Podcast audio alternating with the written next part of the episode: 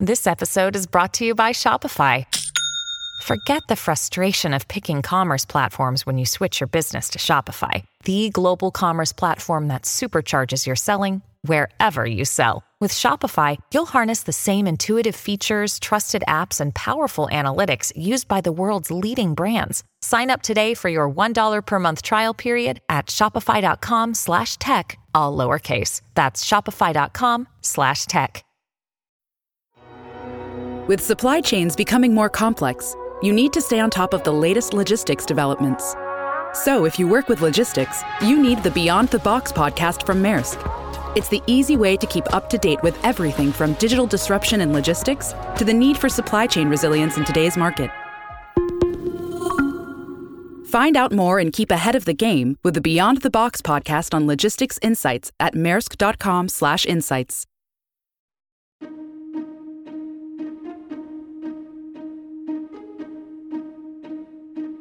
Hello, and welcome to the How To Academy podcast, the show for and about people who think big. I'm Vas Christodoulou. I hope you're safe and well.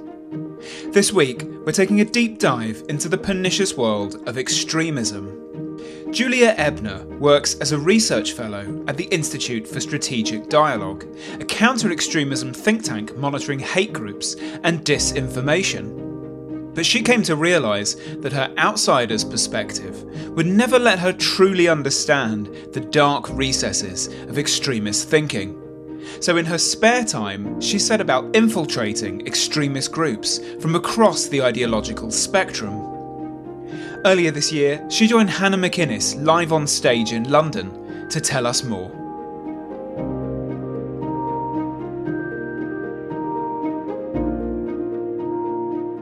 Thank you very much indeed for joining us this evening. Thank you all for coming.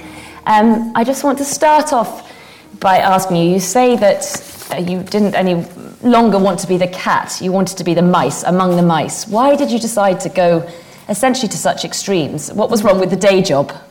I mean, nothing was wrong with the day job. I have to make that very clear. So, I've been working in that field for the past um, four or five years. And uh, initially, I started looking more at the jihadist movements, and then I joined the Institute for Strategic Dialogue, looking really at extremist movements across the ideological spectrum. And we have really, I mean, we have sophisticated data analysis tools. We can trace pieces of disinformation or radicalization campaigns back to their roots and look at how they spread across different platforms. But um, I always felt like there was some kind of wall that I kept hitting when it came to the human dimensions and when it came to the inner workings of extremist groups, both online and offline, and how group dynamics work, how the social processes work, and what actually it is that drives people into those networks, but also that keeps them there.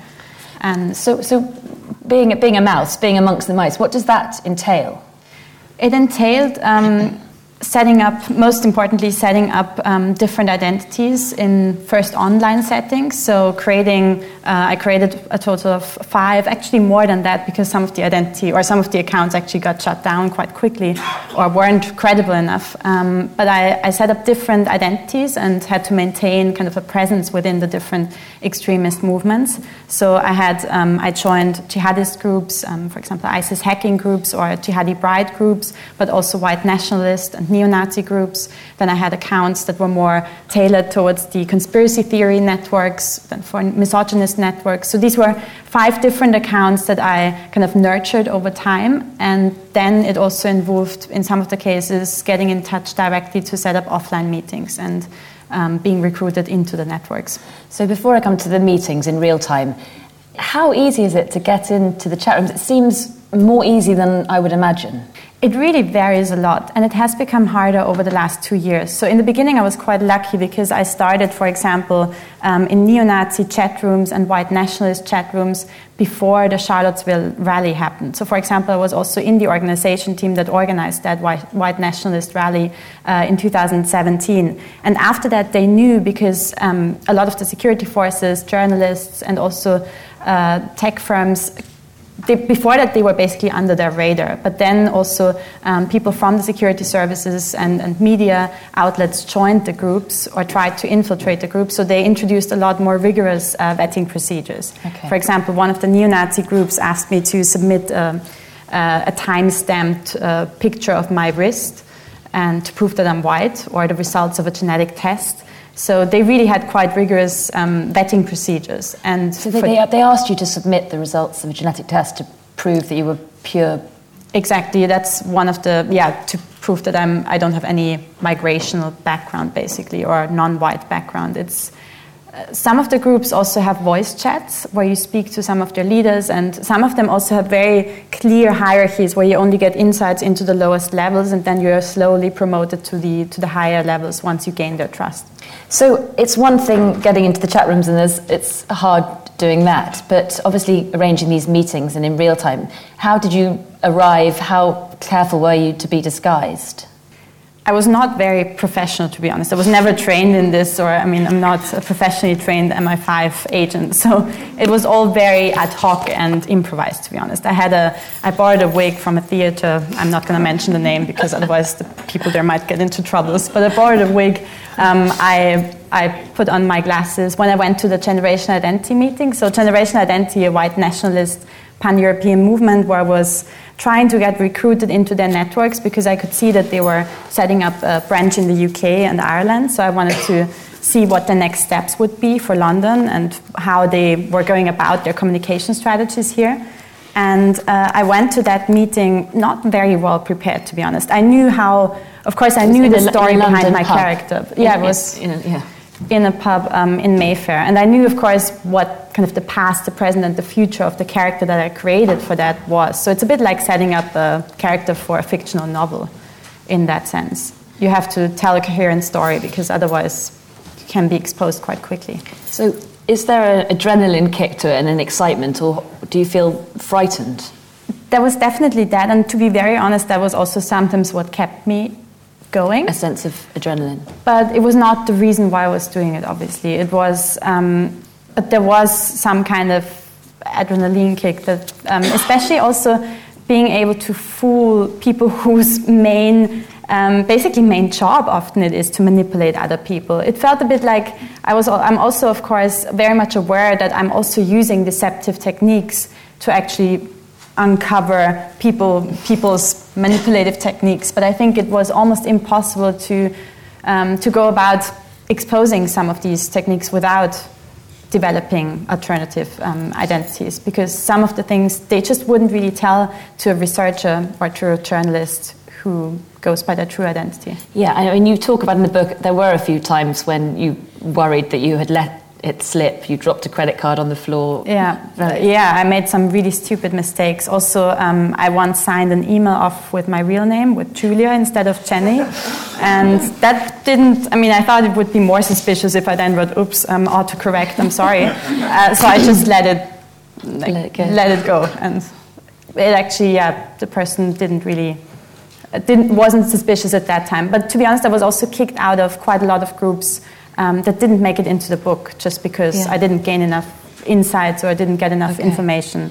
And you do write about a specific incident when um, uh, Tommy Robinson, it was, came, yeah. I think, to the office and sought you out. So he knew who you were. And I think after that moment, you then had to leave. Tell us a little bit about what happened. Yeah, this was um, two years ago now. So, um, as I mentioned earlier, I, I, was initially working for another think tank, for Quilliam, uh, focusing mainly on jihadist extremism. And I wrote an article um, about the developments of far right extremism and how um, also some of the fringe movements were moving into the mainstream. And I mentioned Tommy Robinson, the founder of the English Defence League, by name as an example of how white supremacist movements um, increasingly um, became mainstreamed. And he didn't like that. And he um, already had done kind of a whole series of troll watch videos, that's what he called it.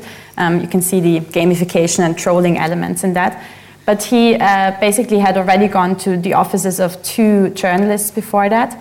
Uh, the Wales Online office and the Guardian office, and I was number three. So he came to our office at Quilliam, and um, yeah, and gave me a surprise visit there with a cameraman by his side who was live streaming everything to his back then 300,000 Twitter followers. And that kicked off a big hate campaign against me, but also the whole organization. And my former employers then asked me to retract basically the statements that I'd made in the article and say that I regret having written that article and in a public statement and I refused to do that and then I was dismissed. So that really showed me how much power one individual, even if it's a far right influencer, can have over an entire organization, even and an anti extremist organization. You do concentrate a lot on the far right. You say, um, as we sort of, as I think many of us know, distrust essentially of the other is one of the key constants that brings mm. individuals to extreme right channels. But fun, friendship, and fulfillment is what keeps them there. Um, I was struck by how often in the book you observe the similarities between across the spectrum.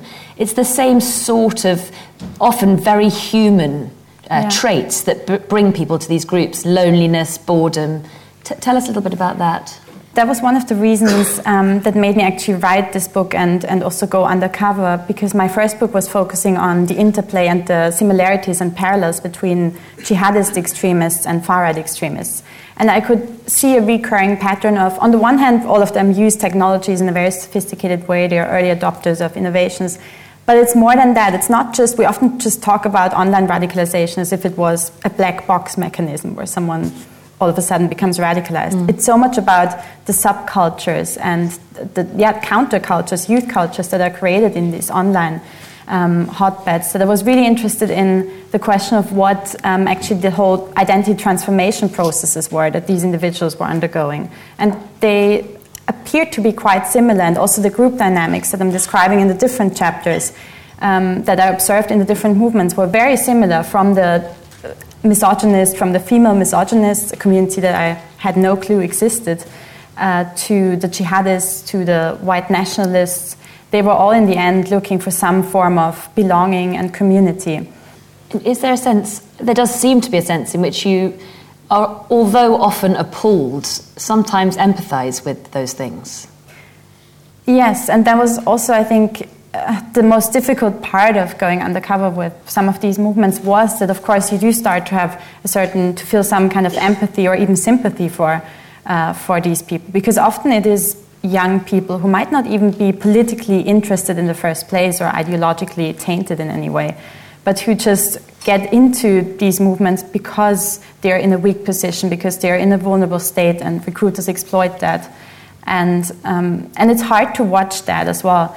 And yeah, to be honest, there were also some topics that were discussed, especially in the, in the female anti feminist community. Mm that I could also relate to. Some of the other topics were further away from my own reality, like what the jihadists were talking about. Because in that example, it's one of the rare examples in which it's uh, you're not in a minority as a woman. Yeah. But, but actually, that is obviously an extraordinary chapter, the trad wives movement. Tell us a little bit about that. Had you had you, you hadn't come across before, but what I, is that about? I had never come across that community before because I, would mainly looked at ISIS, Al Qaeda like groups, and far right groups, also at other conspiracy theory networks, far left groups. But I'd never encountered, and I'd also looked at misogynist movements, but to, in my head it was purely, it was mostly men who were mm. part of these groups. And encountering female misogynists was just something, to be honest, quite mind blowing because it, yeah, it seemed like an oxymoron, and I couldn't really in the beginning, I just couldn't imagine how anyone, any, any especially woman, would subscribe to such a backward ideology of wanting to bring the world back to the 1950s or to even earlier stage where women have nothing to say. And literally, some of the the approaches to relationships or to uh, to the modern world or to family systems were just I just really couldn't see the reasons for that. But then they were discussing topics that I could identify with, like double burdens or some of the challenges that women might be facing in today's world, or online dating and hook, the so called hookup culture. And I could see how some women might get absorbed by that culture and find, an easy, find it an easy solution to subscribe to these um, really quite, yeah, quite scary ideologies sometimes. But there were also there were some women who were just ultra conservative in their views, and there were it also ranged to to other women who were almost who were endorsing domestic violence, who were who were also feeding into that whole bigger misogynist movement, the so-called manosphere, which is kind of a mosaic of different subcultures, where you also have the incels movement that inspired terrorist attacks against women. So it is definitely also a potentially dangerous um, subculture that I would call extremist in that sense, because they have the potential to inspire attacks against women. And what's their motto when you're meant to shut the shut the fuck up. It's That's the actual motto. Don't respond to even when you're verbally abused by yeah by uh, your husband, for example. Don't just don't respond. Just shut the fuck up. That's their uh, main philosophy. Yeah. Um, I, I, said uh, it is the case though that apart from that particular group, and that's the one chapter in the book. Yeah. In general, uh, is it a more male? Is the extremist groups more dominated by men? Not necessarily. I was I think it really varies from group to group. And some of the groups have a very explicit strategy of bringing women to the front lines of their publicity campaigns, but even sometimes um, use women increasingly also um, in more violent or protest form. Uh, yeah, protest movements. So I think it's it's it's also become a new strategy. Even on the jihadist side, you, we could see that ISIS in recent years also adopted a strategy of even using women at the front lines, not just for the sake of um, lending more legitimacy to the movement or having more publicity, but also really using them um, yeah, at the front lines. I think that's something that the far right has done quite skillfully. They've used women as international influencers, where you can see some of the people um, flocking into those communities actually uh, initially come through these female influencers on Twitter or on other social media platforms that might portray the movement as something less extreme or less uh, violent as well than they really are. I'd like to explore a little bit the ideology and the recruitment process, but just coming back to that idea of the human traits, is there a sense it, it's a basic appeal to weakness? And, and do you feel that anyone really has the capacity to be radicalized? Anyone? who has access to the internet, essentially. Yes, and even more so after after going undercover with these movements. There was in in none of these groups. It didn't. It didn't ever seem like there was a clear profile. To be honest, yeah. it was really you could see people from across different um, socioeconomic backgrounds, from different educational backgrounds. Some of them even said they had PhDs. Uh, you could see people from different age groups, okay, they, sometimes it varies from group to group. Some groups have a very explicit strategy of recruiting mainly young people, like Generation Identity, for example. Um, but that's more of a branding decision. But their brand was very uh, surprising. It's, it's, sort of a nipster, you call them. Yeah, Nazi, Nazi hipster. hipster. The idea is to be cool and young and. Yeah, they tap into hipster culture. They even wear the clothes of, um, yeah, they wear clothes that you could rather see in, in Shoreditch or that you might rather associate with, um, with left-leaning liberals. And they explicitly tap into these, um, into these subcultures and use certain strategies, even in terms of their branding or their fashion. Uh, it was interesting also in the run up to the Charlottesville rally, within that organization team, you had people who were, uh, and even the official announcement was saying, please, if you think that you're not hip or good looking enough, or if you're obese, don't join the rally because we want to um, portray a good image uh, to the media. We want to appear hip and cool and like something you want to join as a young person. Can you explain um, red pilling? is something that they use that comes up a lot in the book.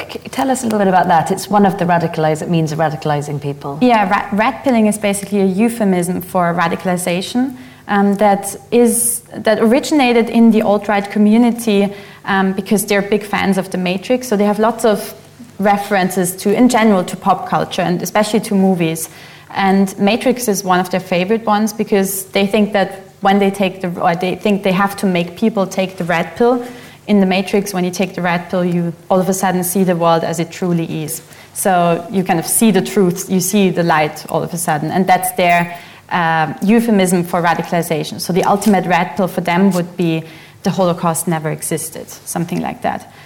And they also then collect red pills, for example, on some of the content sharing platforms. They would collect pieces of disinformation, essentially, or twisted statistics, or, um, or, or uh, academic literature, pseudo-scientific academic literature, and they would use these to basically manipulate and, and red pill people.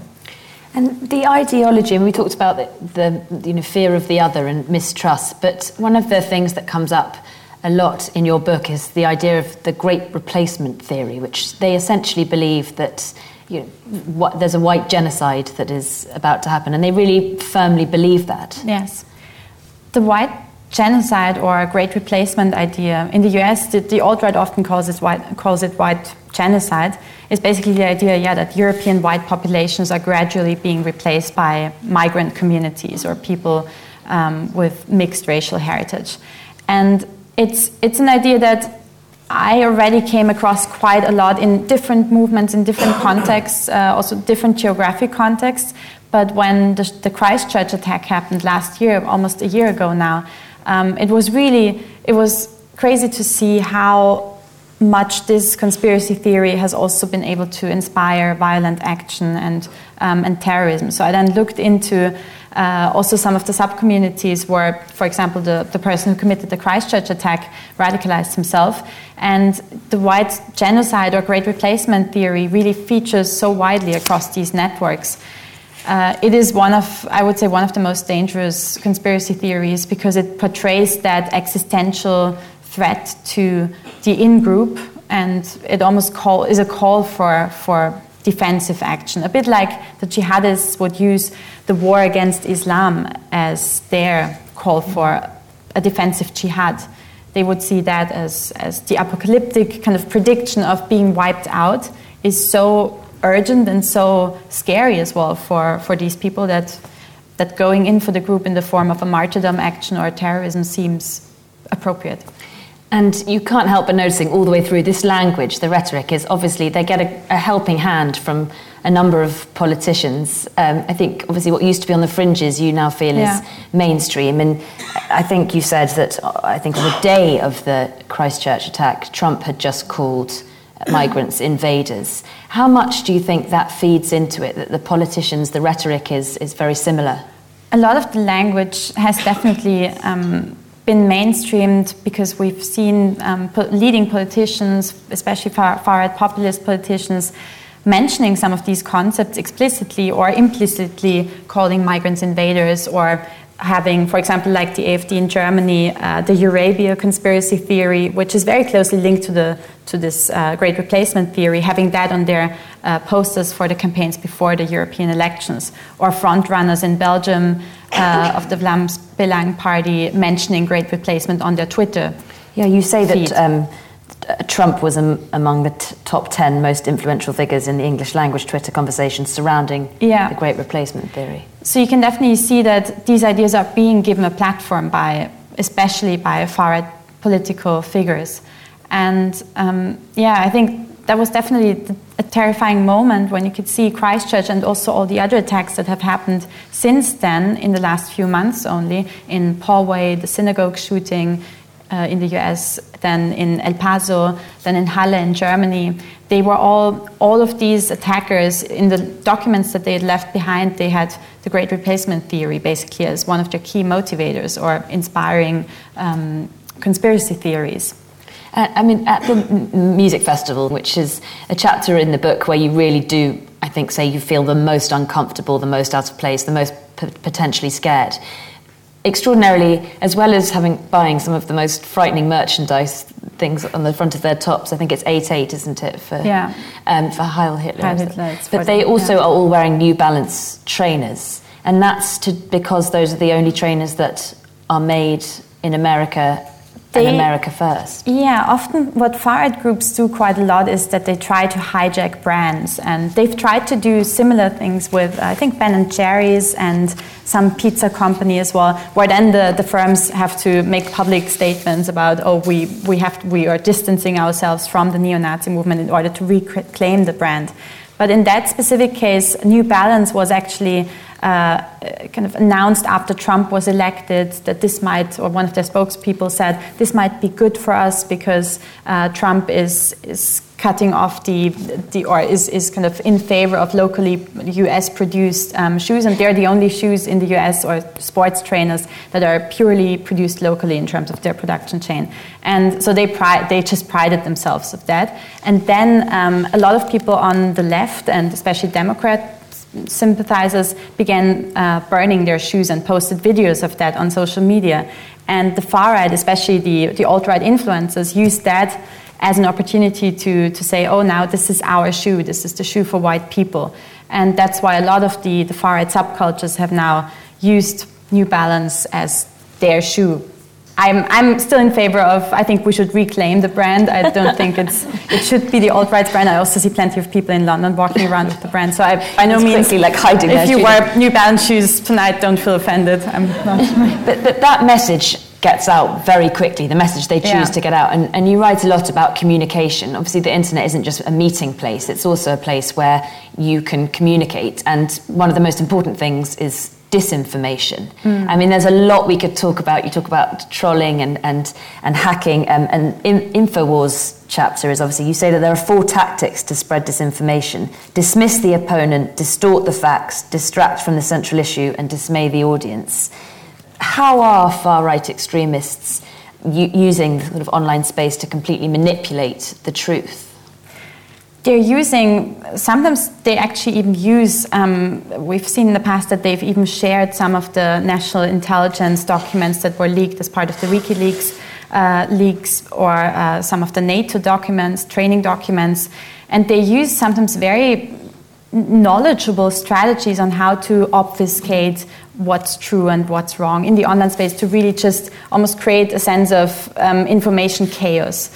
And in that information chaos, they can then also dominate the narrative. So they would then spread um, their disinformation pieces and use, for example, um, trolling armies, sometimes in a very organized way, like uh, the trolling, the neo-Nazi trolling army that I joined, that had 10,000 members, where they really coordinated. Is that Reconquista? Reconquista Germanica, they were trying to influence the German elections and basically um, imitating some of what the alt right had already done in the US before the, the elections. They were also uh, collecting pieces of disinformation. Again, they would sometimes call it red pills and would repurpose some of the stuff that had already been used in the US election and tailor it to the German context and then um, put out all this disinformation stuff in a very in a highly organized manner, sometimes tricking the algorithms by, for example, jointly saying at 7 p.m. tonight, everyone tweets this hashtag with this, this um, piece of information out, or disinformation. And then they would be able to dominate entire discussions and also make it seem as if um, there's a much bigger uh, obviously there's, that, there's, that they're much bigger than they actually are. So it's small minorities that can have a disproportionately loud voice um, that might actually come to dominate political discussions. And that's what happened in Germany, essentially.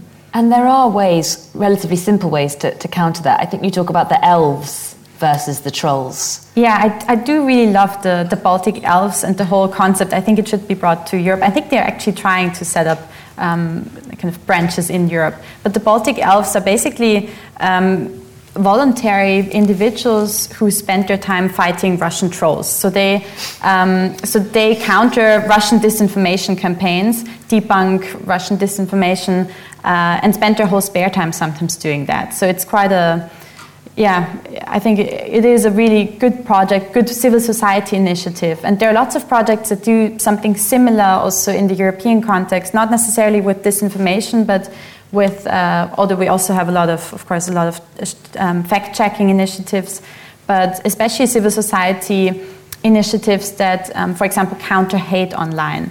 There's the initiative I Am Here, uh, which originated in Sweden. I don't know the Swedish word for it, uh, but you can read it in my book. But it's basically people also spending their spare time trying to twist the conversation towards a more positive direction again and especially in the Facebook news feeds where you can often have really vile and hateful comment sections, they try to bring their really positive comments back up to the top by liking each other's comments and posting positive things and thereby also tricking the algorithms in a sense. But and this trolling, how often or how real is it as, a, as an actually a dangerous threat? I mean, the lines, as we said, between trolls and terrorism are becoming blurred. How, when does what is essentially messing around online become something that costs lives? It's very. Or how easily does that happen? Yeah, it's, it's very difficult. It's it's very difficult in many of the cases to actually see through what's really what's just a game, what's just trolling for the pure sake of transgressing so, social limits or taboo breaking, or just for the sheer, sheer sake of entertainment and fun, and what might actually be a real world danger. And that's something that the security forces have been struggling with, and that's especially true for um, far right extremists on online networks. Where with the Christchurch attack and the recent attacks, you could see that these lines are becoming increasingly blurry. And also, some individuals that are members of these networks, where you clearly have calls for violent action, you clearly have very much violence inciting content all over and very extremist content. Some people can't really tell apart anymore what's a game and what's, what's real. And you could see that after the attack in Christchurch, the first uh, comment that followed the, um, the post of the live streamed video on 8chan was Is this a LARP? Is this a live action role play? Because that person couldn't grasp that this is really happening, that people are being killed. Do you feel a sense of helplessness in the sense that you are there amongst these chats while they're going on, and then when the event happens, do you feel helpless to do anything about it? Or what can you do about it? I, you feel helpless and also and powerless because and especially when Christchurch happened, um, that really felt a bit like a turning point also in my thinking because I, I did, we did at, also at the Institute for Strategic Dialogue, we'd been warning about the gamification of, of recruitment campaigns and propaganda of far right extremist communities and, and the, the intersection of trolling and, and extremism for quite a long time. But seeing it really manifest itself in such a terrible terrorist attack was something new. And when I read the, man- the so called manifesto that the attacker had left behind, and spotted so many similarities in the language, the references, the insider jokes that I'd seen a thousandfold in these communities, that was quite, uh, quite terrifying. But you say, and you say that the um, security services don't have necessarily enough resources to be monitoring this. Do, do you think, they, yeah. th- could they be better resourced? They, they should be, and they also will invest more in, I think they've already, in, I think the problem was that for a long time they underestimated the threat, and you could even see in the last few years how these conversations are taken more seriously. When we briefed the security forces a couple of years ago on the threats of, I mean, trolling communities, it sounds, it does sound ridiculous. And talking about anime and memes and uh, about trolling campaigns is something that isn't naturally associated or traditionally associated with terrorism.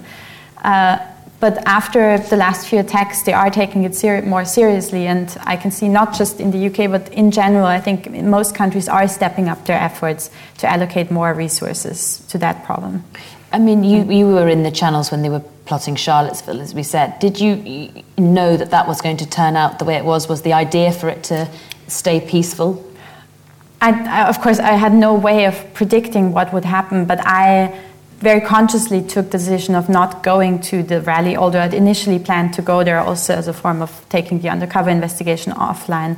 But I was too scared because I could see so many people posting pictures of their guns, of their weapons. I knew that they'd chosen um, Charlottesville because, uh, because the region is known, or Virginia is known as being quite lean on, on weapons laws. And I think that was something, of course, you couldn't predict that a protester was going to drive into a crowd of counter protesters, but you could see the violence inciting language, and you could see that people are, were prepared to use violence. Although on the surface, they did circulate uh, rules for everyone who joins to stay peaceful because they knew that it would be damaging to their image. Before we, we move on to what, what, sorts of things can be done about it or how we should be behaving, um, just hacking is another thing that you write in depth about, and obviously we're seeing that more and more. But you, you say future hacks could lead to millions of lives being lost. Yeah. What, what do you envisage happening? How bad is can it get? I think there are several dynamics, especially when looking at, at tech uh, developments and innovations, where it's important to keep those developments in mind when thinking about the next steps that extremists might be taking. Mm. And that's especially true for things like, obviously, hacking. Um, I mean, hacking has been around for some time now, but I think a lot of the groups that I observed were actually using quite low skill hacking to already. Um, cause a lot of damage, and especially psychologically speaking, they could have an impact. Like the ISIS hacking group that I joined, they really weren't using very sophisticated hacking techniques, but they could hack hundreds of school websites in the US and just create a lot of fear by replacing the school websites with uh, ISIS propaganda. And of course, no one wants to send their children to a school that had mm. just been hacked by, by ISIS. So, so they were good at interrupting things. But if they move one step further towards actually hacking critical infrastructure, hacking um, even things like uh, nuclear plants or uh, electric plants, yeah, that could potentially turn into a really dangerous hybrid threat if they use that coupled with other attacks. And also other things like deep fakes that could be used in the future for disinformation campaigns, where I don't think we are um, prepared enough to really deal with those challenges, to deal with the use of AI created text that looked like um, a journalist uh, had written it, or, or AI based uh, manipulated videos where you can, in the aftermath make a person say something, a politician say something that they never said. Those are the those are my especially my concern is especially of um, policymakers and, and also the security services not having the capacity to look that far ahead because we're seeing a time lag with almost all the developments that have happened in the last few years. And the same might be true for these new tools that can be exploited by extremists you don't think there's a way in which now you have recognized them, people are recognizing them, we are seeing them day to day, we can keep up with that? It's, I, I hope so, and um, that's also partly that was also the goal of the book was to, yeah. in a sense, be able to predict the next steps of extremists, and by exposing their tactics, by getting insights into how they work, both on the social level, but also, of course, on the technological level, and um, especially when it comes to communication campaigns, I really think that. Uh, they are unfortunately very sophisticated, sometimes more sophisticated than, than political parties. You could see sometimes their reach is just higher, or their maybe also their motivation is higher than for um, people campaigning for political parties. You, you obviously write about it, you've written a book about it, you, you're a journalist, you've, you've written articles about them, but I'm very interested in the difficulty of how the media should cover these these groups. Should they give them any oxygen? Should they give them a platform for their views which is exactly what they want? Is there a way in which if we ignored them it would be to our benefit? There, there is um, the theory, and that was there was a really good report that was actually published by the New York-based um, Research and Society Foundation, uh, Whitney Phillips is the author. It's called The Oxygen of Amplification, and she looks at the tipping point of where, from which point onward it makes sense, it's actually necessary to report on extremist activities or campaigns. Uh, and she basically, her conclusion is that once something reaches that tipping point of getting viral attention on the internet, anyways, it would be definitely recommended to report on it because otherwise it might have a, um, a, negative effect. But on the other hand, if it's a really small uh, fringe trolling campaign that doesn't get much attention, that was one of the mistakes in the run up to the, uh, to the US election, that a lot of these really small trolling campaigns got a lot of attention in the media, and that, that really amplified them and gave them a megaphone for their extremist ideologies. And so there's a, a really difficult, I think, balance for journalists to strike of also covering covering the important campaigns that do have an online influence, but also, of course, shedding a critical light on it, giving enough analysis whenever. I'm sure. I'm sure a lot of people are wondering, and you and you wonder the whole way through your book how the tech companies allow all of this to happen, because ultimately, um, whether it's in the online chat groups, it all starts with social media why aren't they doing more about it? You feel such frustration going through your book. Why aren't they doing more to shut it down? They are already starting to take some steps, but mainly because they have to, because they always take as much action as, or as, they respond as much to the threat as is demanded of them.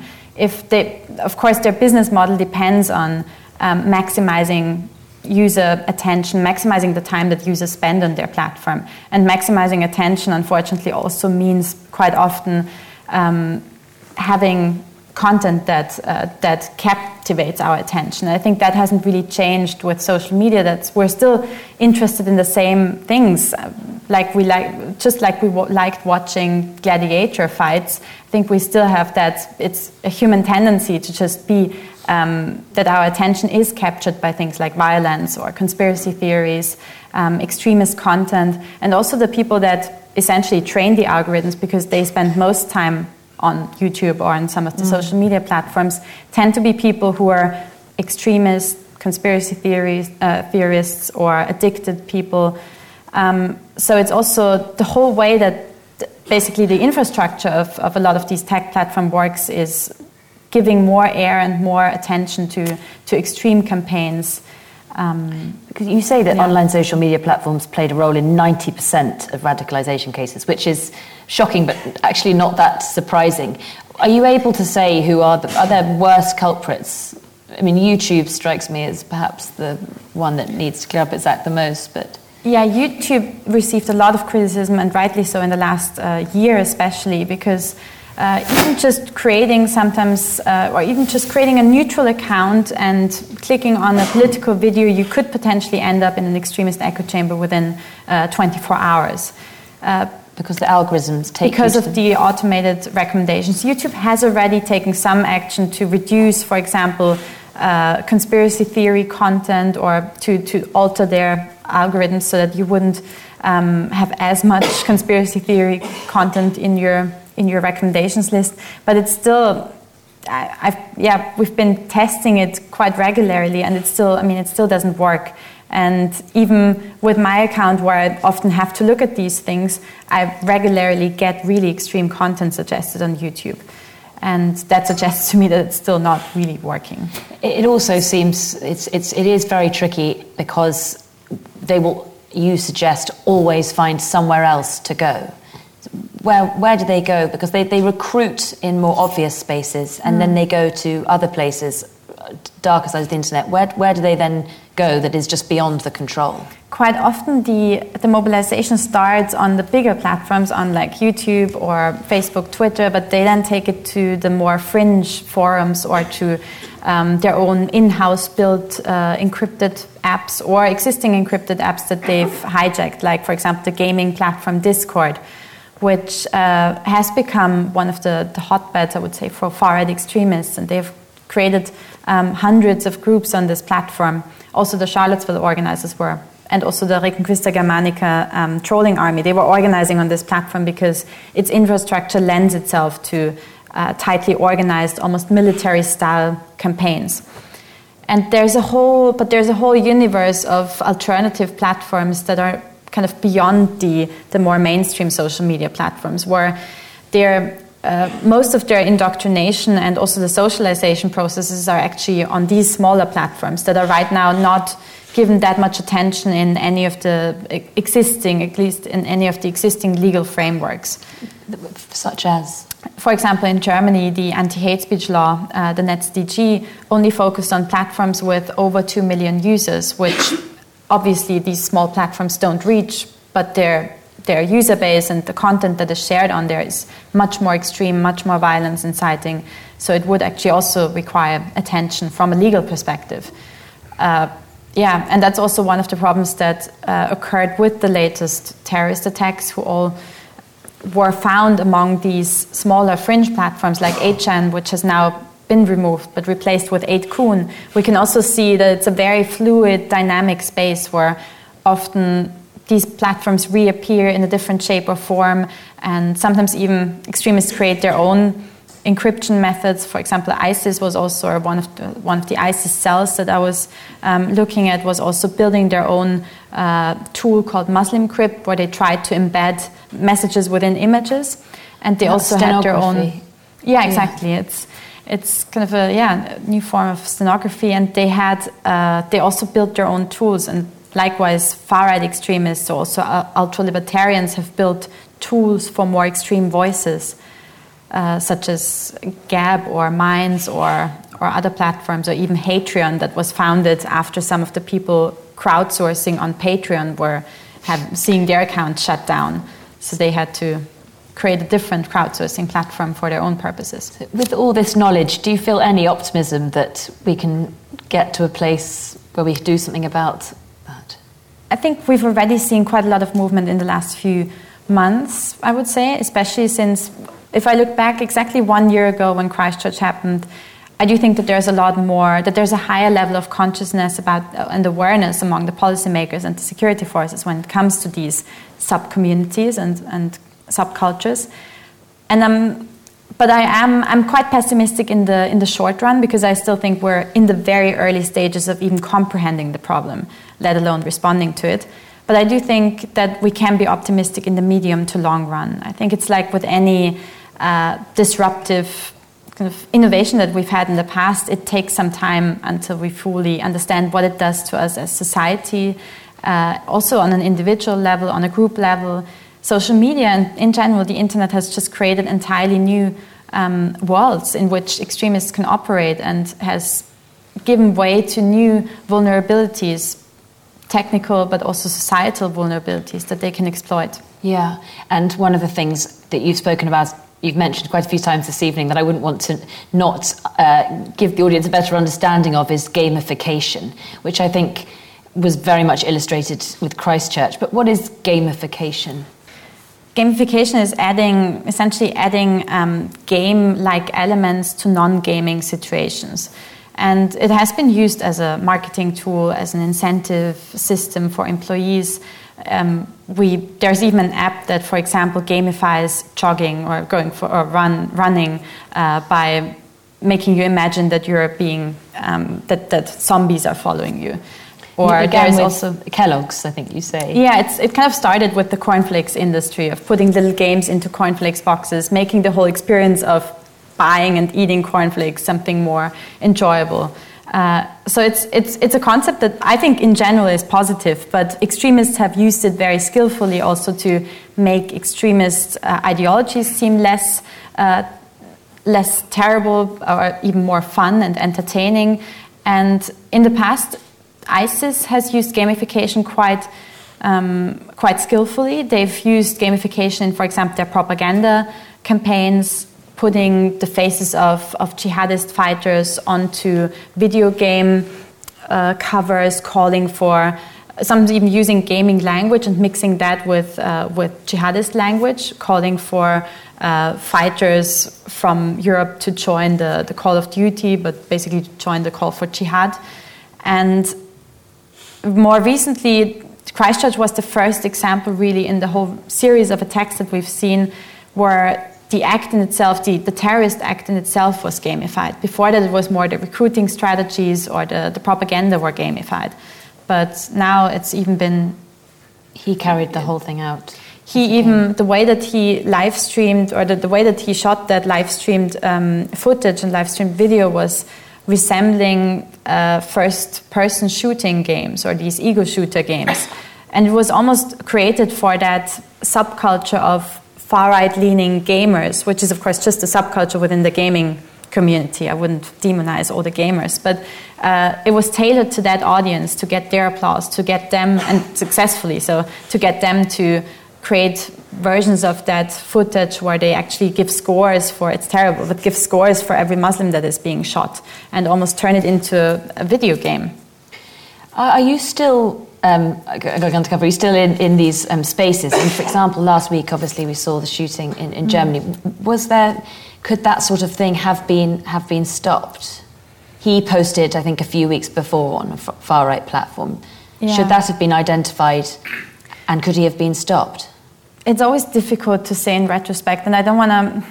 I don't want to sound like I I would say this could have been stopped because I think it is, in, in retrospect, it's always easier to, to blame course, it all on the security forces who didn't have full visibility. It was similar with the Poway attack against the synagogue. In that case, it was even um, more difficult because the person, uh, the, the shooter, actually posted something on 8chan, his, his uh, document and the announcement of the attack, just I think half an hour before the attack happened. But of course, had the FBI been a, made aware of this quicker, or um, maybe they could have stopped it. And in this case, it's it's even more unfortunate because there were hints, but I think it's difficult sometimes.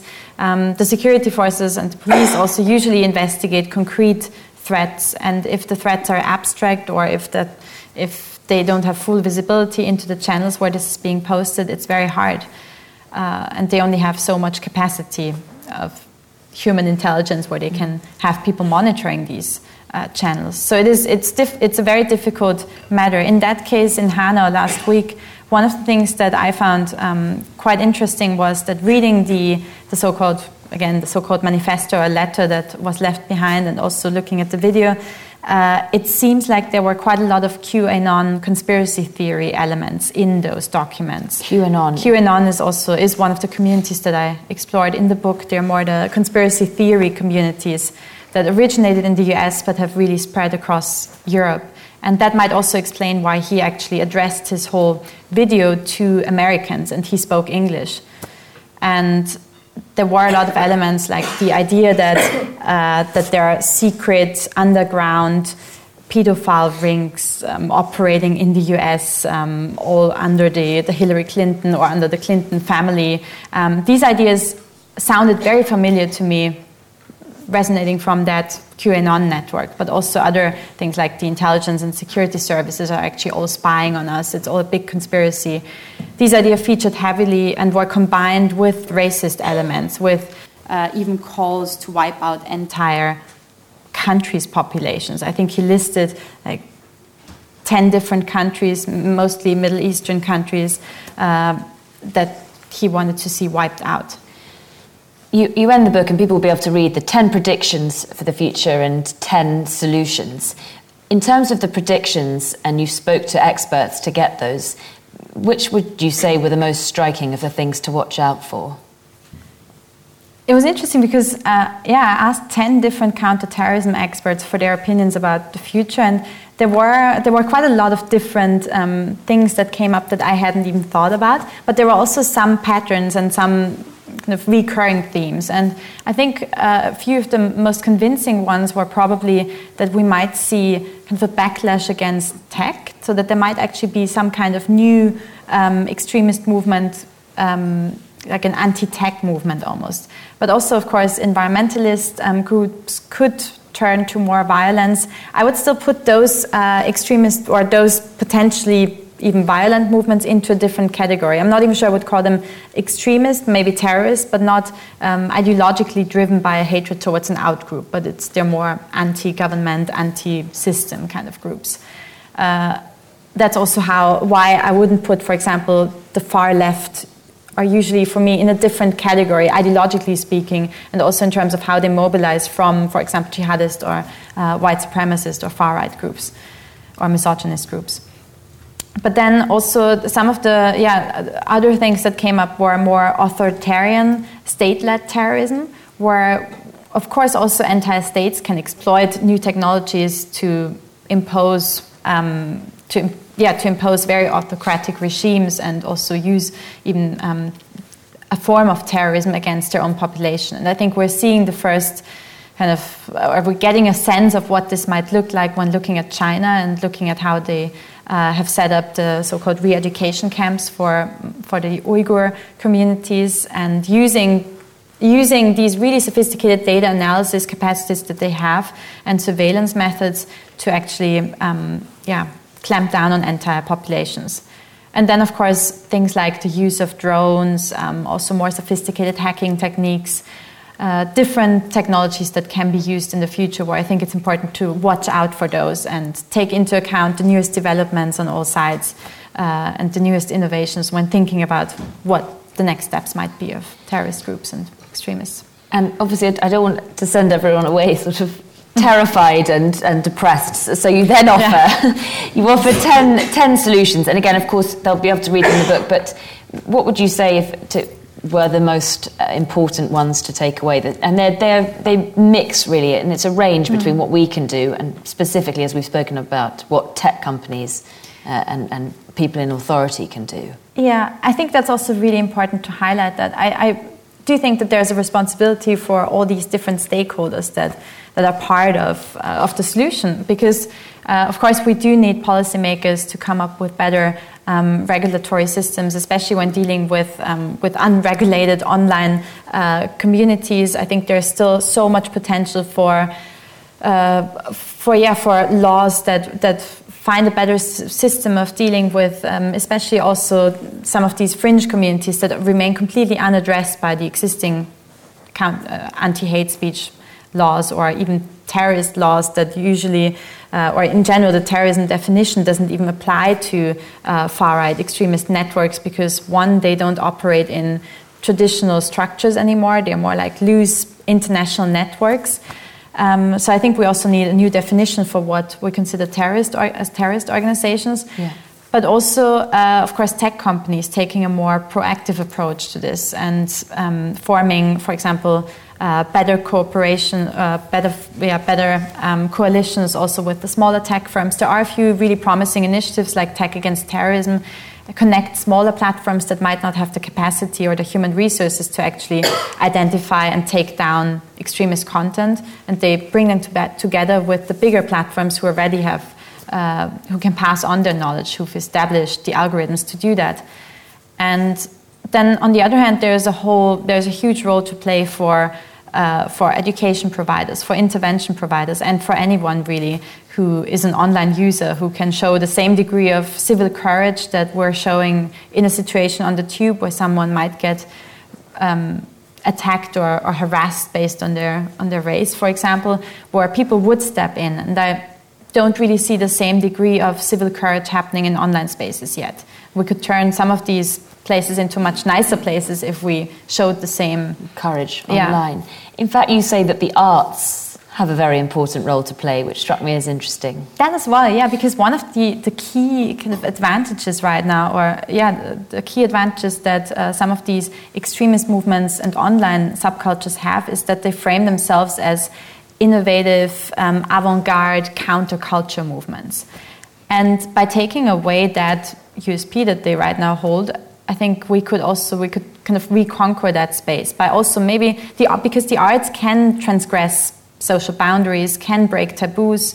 They're, all, they're allowed to do that and they have much more, yeah, also much more um, room to appeal to deeper emotions. That's something, as a researcher, that's not something, or even as, as think tanks, counter extremism think tanks, that's hard to do. We can inform people, we can raise awareness, we can stage education campaigns. We can also work with artists, of course, but it's something where I see a role for the arts. So is your hope with this book then to make people more aware, to educate people, to make these changes happen? Uh, yeah, I think it's, it's the goal was on different levels, but most importantly, definitely for everyone, um, hopefully, who reads the book to kind of get more insights into how the how the inner workings of extremist groups, what they look like, but also to um, to, to allow everyone to protect themselves from any kind of intimidation or manipulation campaign or radicalization campaign potentially. And in the end, of course, a bit of, of it is also about creating pressure by um, shedding light on these dynamics, creating pressure on policymakers, on tech firms to do something about it. And yeah, and then I think the last point for me was also to shed light on the human dimensions and um, to show how many human elements are still left, even among the most extreme of the extremists because I think it's really important to use those as starting points for any kind of intervention model to bring back people into the mainstream. Well, it is, it is the most extraordinary book. I can't, can't more highly recommend it. It's one of those books you sort of wanted to put into the hands of everyone, and I hope it's studied in schools. But thank you very much indeed for coming to tell us about it, and thank you all very, very much for coming. Thank you. This week's podcast starred Julia Ebner and was presented by Hannah McInnes. It was produced by me, Vas Christodoulou, and edited by John Doughty.